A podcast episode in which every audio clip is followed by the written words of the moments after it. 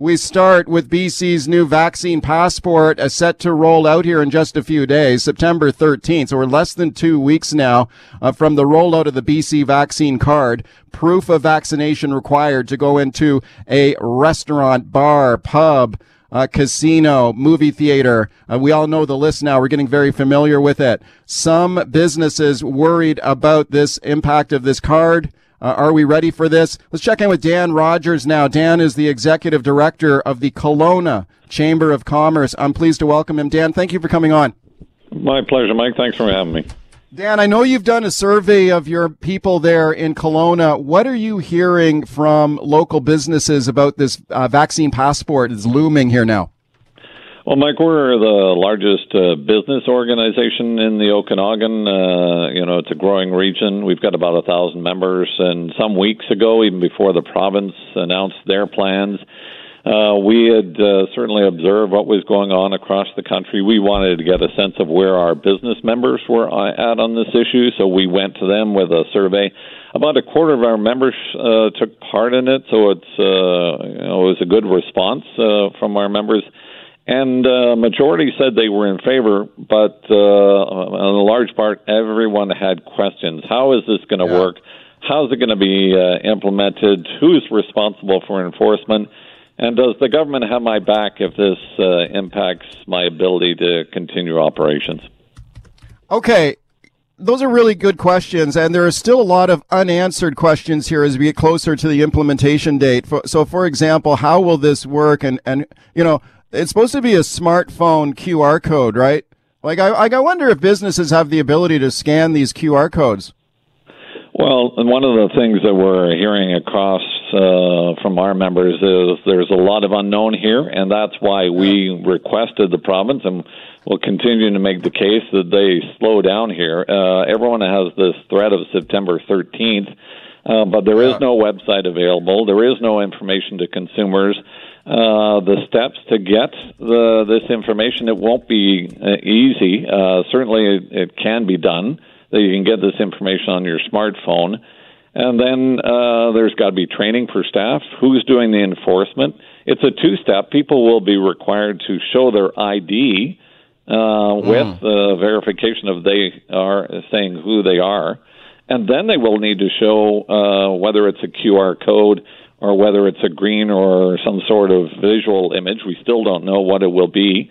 Yeah. Um, and then frontline staff will have to be aware of what they what they need to do. And so there's a lot of concern across the province, particularly with small businesses that are having a tough time even keeping their doors open because of the significant labor challenges uh, and uh, uh, financial challenges they're facing.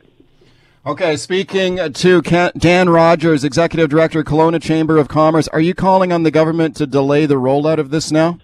Well, what we're saying is make sure that you communicate effectively with uh, consumers and with businesses. Uh, you know, who's going to have their back uh, when it comes down to enforcement? There's a cost related to that. Um, if businesses can't operate, what assistance are you going to give them?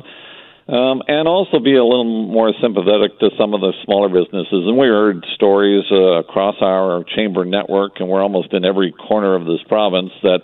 Uh, you know, and if you put this into a restaurant in Vancouver, you might not have a customer that knows the staff, but in many small communities, it might be your cousin or your uncle or aunt or relative or next door neighbor that's walking in, and you're now going to tell them, sorry, you can't come in because you don't have the proper ID. Um, so there's a lot of angst out there, and the way to solve that is take time. Uh, don't be uh, fixated on the September 13th uh, deadline, particularly for small businesses that need to adjust here. Um, and then when people are fully uh, aware of how this is going to be implemented and know that there is support there for them, uh, it'll make that transition to the new system a whole lot easier.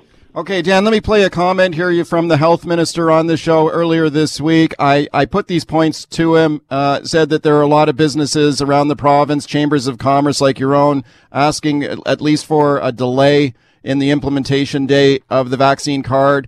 And I asked him, will this thing come in on schedule or not on September 13th? Uh, I want to play what he said to me and then get your thoughts. Here's Adrian Dix. On schedule that, that it's going to apply everywhere in the province that 84.2% of people as of yesterday, it's higher today, are vaccinated in BC. And this is a really great chance to get vaccinated. And the good news is that we saw a very large increase in first dose vaccination last week. I think it more than doubled on the previous week. Okay, so he said that right at the start there. He said it is coming in on schedule, that this will be required on September 13th, just what, a week and a half from now. What, what do you think of that? What do you say to that? Well, I guess I would ask the, yourself, Mike, or your listeners, do you have your QR code yet? Well, no. I mean, the government is saying that there will be a secure website where you'll be able to you'll be able to go online and get the QR code. Right. Right. And yeah. I'm assuming that uh, will be an easy thing to do uh, because yeah. you'll have to prove you who you are, right? Because right. it's not just get a download of your favorite app.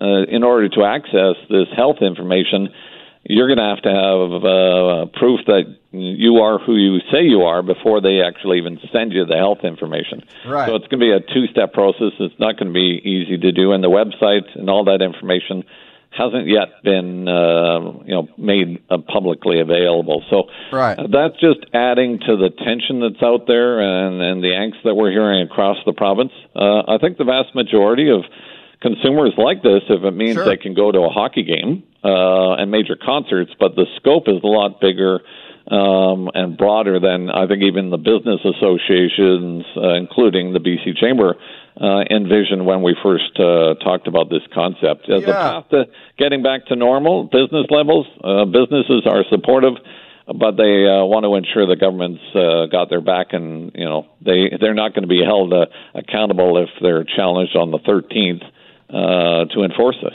Okay, do you think there's like any kind of a breakdown in communication between some of the large umbrella uh, business organizations in the province that are supporting this and calling for it, and some of the smaller on the ground organizations like your own that well, are that are saying, yeah, yeah, yeah. I think Mike could reinforce a couple things. I don't think there's that much difference. Uh, I think uh, those business organizations that, that were in favor of this envisioned, as many of us did, that this would apply to major events, major concerts where they have security in place already, where implementing this would be easier, where consumers would go, geez, do I have a chance to listen to Elton John?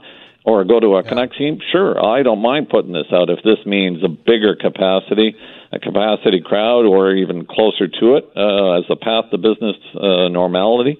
I think uh, businesses are supportive of that. Uh, the challenge is when you do this province wide, whether it's in you know uh, Dawson Creek or in Fernie or in Terrace or some of the smaller communities, um, they're challenged with resources, even on manpower, particularly in these restaurants. So hopefully the government will be patient for them to adjust. Okay, Dan, we're watching it closely. Thank you for coming on today. Thanks, Mike. Appreciate it. And next thing I know, there is this coyote behind me biting my leg. And uh, sure enough, uh, it bites deep enough that I fell. And I'm just screaming, and the coyote is still there, not scared of me. And I kept screaming because I couldn't get back up. Um, and the rest is history. Okay, the rest is history there. That was a guest on the show last week, a young woman who was severely attacked and injured by a coyote in Stanley Park, and the rest is history. You heard her say there after the attack, and the, the history there is, is not a pretty one. She suffered a brutal injuries, three severed tendons, uh, detached and torn muscles in her leg. She was an avid jogger who jogged through the park uh, for many, many years without incident. Now her doctor says she may never run again. This is an incident, an attack on this particular victim that has left her physically and emotionally damaged after this attack by a coyote in Stanley Park and is just one of many. We got three more attacks, coyote attacks in the park on the weekend. Uh, the official count, more than 40 attacks in the park this year by coyotes. I actually think that's a lowball number. Uh, I believe there have been more than 40 attacks because some of these attacks have gone unreported. The latest measures, maybe you could say half measures from the city to deal with this now is shutting the park down for 12 hours a day. So the park will be closed between 7 p.m. and 7 a.m. I'm not sure that is going to work. Let's discuss now with my guest, Bernie Steininger. Bernie is a dedicated trail walker at Stanley Park, and I'm pleased to welcome him to the show. Bernie, thank you for coming on today. No problem, Mike. Hey, Bernie, how old are you? I am 75.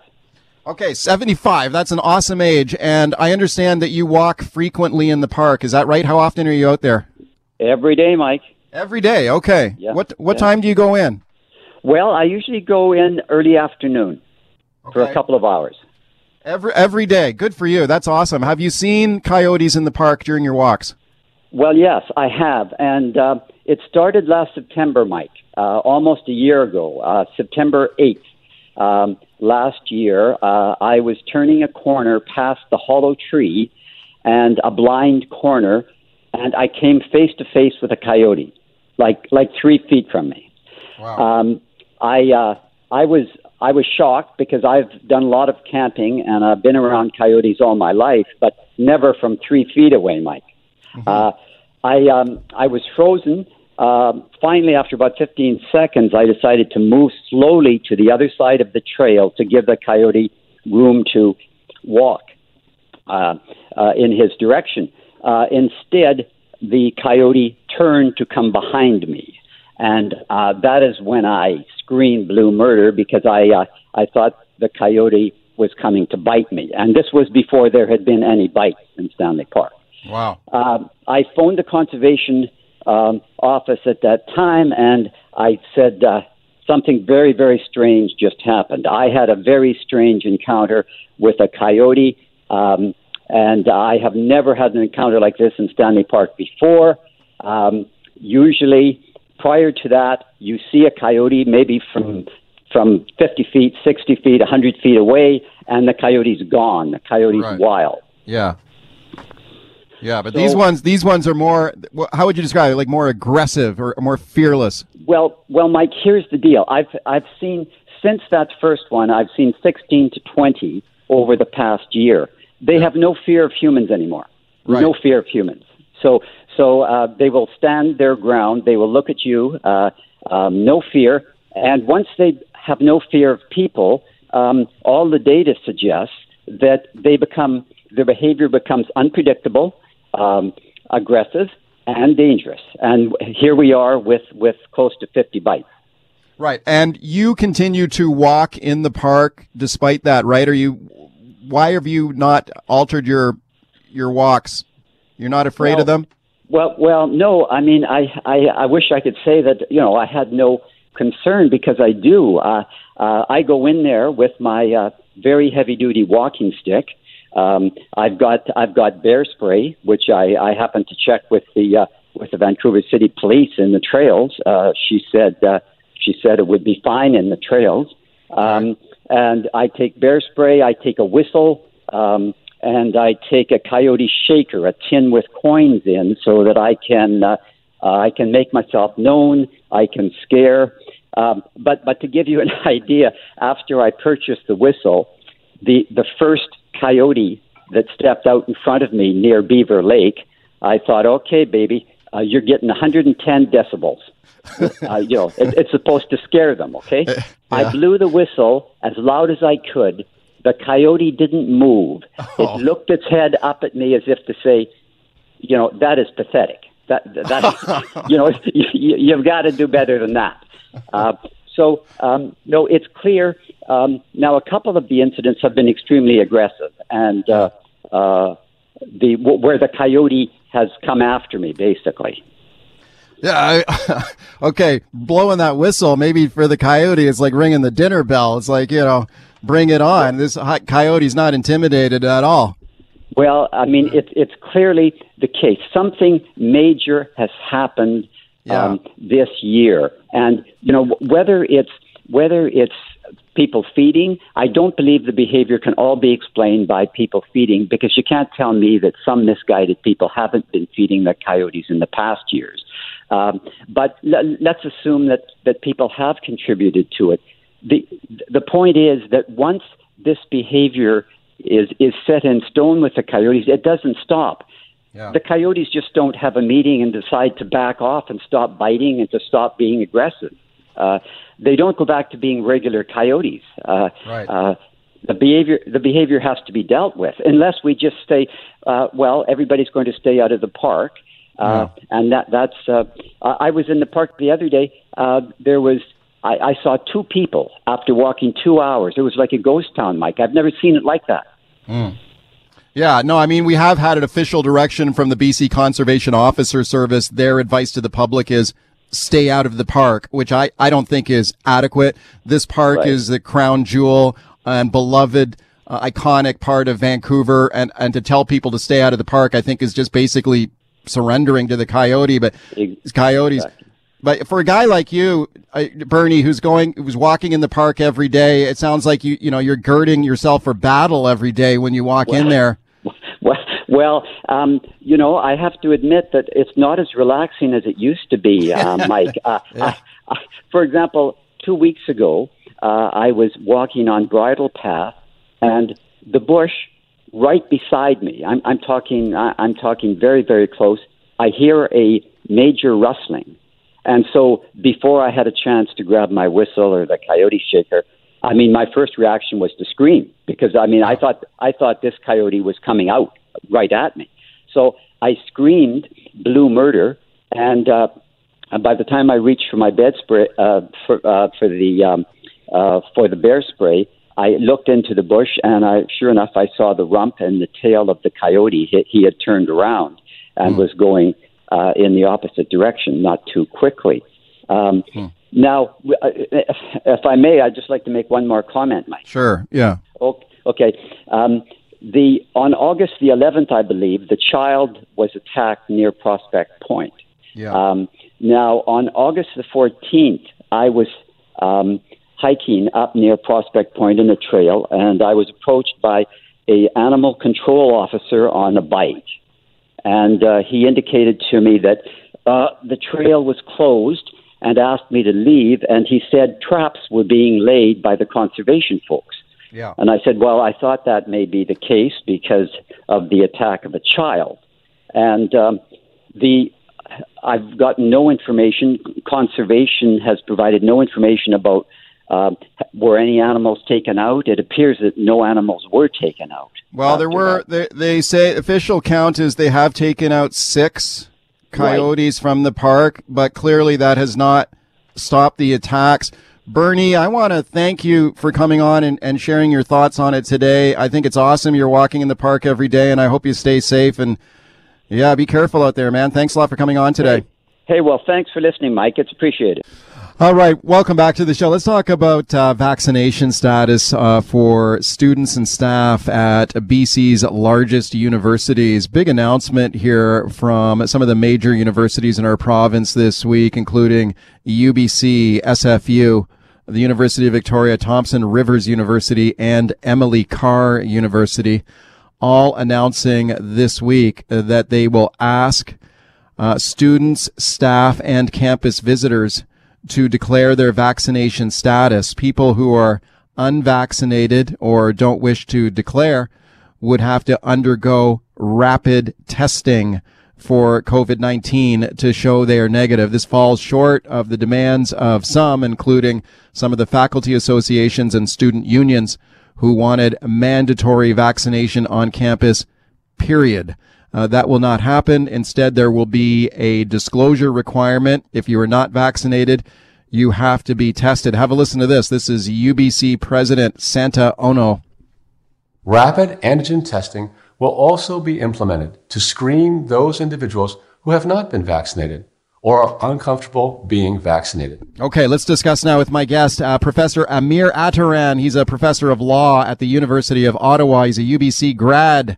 Uh, not too impressed with this uh, announcement. I'm pleased to welcome him back to the show. Amir, thank you for coming on. Thank you for having me around again. Okay, what do you think of this? I think it's shocking. I think it's scientifically backwards, and I think it puts UBC in the company of some of the worst universities in the world. Uh, I'm not mincing words here. The reason I say that is all the best universities in the world, the ones you know, Berkeley, Caltech, MIT, Harvard, Stanford, Yale, I could go on and on. They're all making vaccinations mandatory. UBC isn't. And, and so they can't claim their place among the best. They, they go right to the back of the pack. And for an institution that has science departments and claims to be doing good scientific research, I don't think that holds up any longer. I think that's that's unfortunately maybe the past for UBC. It's not the present. What about some of the other major universities on our side of the border here in Canada? Like notably in Ontario, several universities have brought in mandatory vaccination, correct? That's right. My own university, University of Ottawa, we were the first university in Canada to bring in mandatory vaccination. Uh, we have to prove that we are vaccinated. It's not good enough just to say so in order to be on campus.